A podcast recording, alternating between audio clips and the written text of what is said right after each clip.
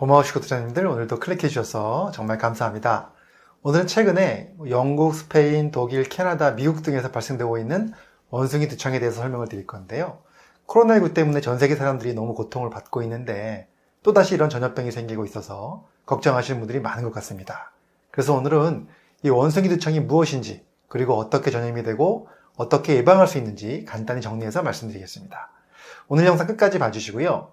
도움이 되셨다면 좋아요, 구독, 알림 설정 해주시면 감사하겠습니다.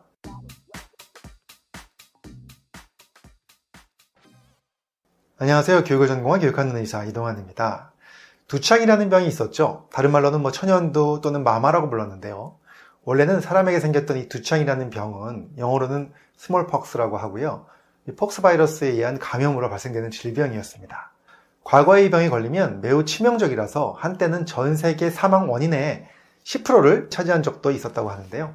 다행히도 1979년에 전 세계적으로 두창은 사라진 질병으로 선언되면서 한동안 우리는 두창을 잊고 지냈습니다. 그런데 최근에 이 사람의 두창과 유사한 원숭이 두창이 사람에게 감염되는 사례가 늘어나면서 문제가 되고 있는데요. 현재 6월 초까지 약 35개국에서 약 800명 정도의 환자가 보고되고 있습니다. 그래서 우리가 이 병에 대해서 잘 알고 있어야 예방을 할 수 있을 텐데요. 원숭이 두창은 원숭이나 다람쥐 등의 야생동물에서 확인되는 인수 공통 감염병입니다. 즉, 동물에서 사람으로 옮길 수 있고 또 사람과 사람 간의 전파가 가능합니다. 감염이 될 수 있는 경로를 보면 가장 많은 경로가 감염된 사람이나 동물의 혈액, 또 체액, 또 피부 점막의 병변과의 접촉인데요. 직접 접촉이 아니더라도 분분물이 묻은 침구나 의복 등을 통해서도 전파가 가능합니다. 또 타액이나 비말을 통해서도 사람 간 전파가 가능합니다. 가장 걱정되는 것은 공기 중으로 바이러스가 퍼져서 공기 전파가 가능할까에 대한 것인데요. 다행히도 밀폐된 공간에서는 가능할 수는 있지만 공기로 전파되는 경우는 흔하지 않은 것으로 되어 있습니다. 또 이런 점에서 볼 때 코로나 바이러스보다는 전파력이 강하지 않은 것으로 보입니다. 이 바이러스에 감염이 되면 증상이 생기기까지 잠복기가 있는데요. 약 5일에서 21일로 알려져 있고요. 처음에 나타나는 증상은 제가 지금부터 말씀드리는 6가지 중 하나 이상이 나타납니다. 자, 첫 번째는 두통이고요. 두 번째는 38.5도 이상의 급성 발열입니다. 세 번째는 림프절 병증인데요. 즉 목이나 뭐 겨드랑이 또 서해부 같은 곳에 림프절이 부어오르는 증상입니다. 네 번째는 근육통이고요. 다섯 번째는 허리 통증입니다. 그리고 여섯 번째는 탈진 또는 무력증입니다. 이런 증상이 나타나고 나서 약 3일이 지나면 그 다음부터 나타나는 증상이 피부에 생기는 수포인데요. 처음에 얼굴을 중심으로 생겨서 사지로 퍼져나갑니다. 이렇게 증상이 약 2주에서 4주 정도 지속되는 것이 특징입니다. 이렇게 증상이 나타나면 수포가 생길 수 있는 다른 질병과 감별을 해야 하는데요. 가장 구별하기 어려운 질병이 바로 수두입니다.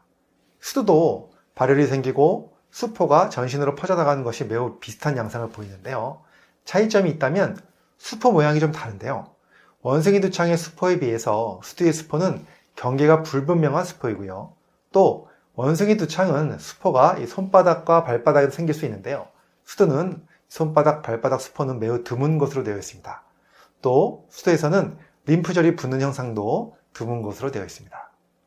치료는 현재 테코비리메시라고 하는 천연두 치료에 허가된 약물이 있습니다만 안타깝게도 국내에서는 상용화된 특이 치료제가 없고 대중치료를 통해서 치료가 가능합니다.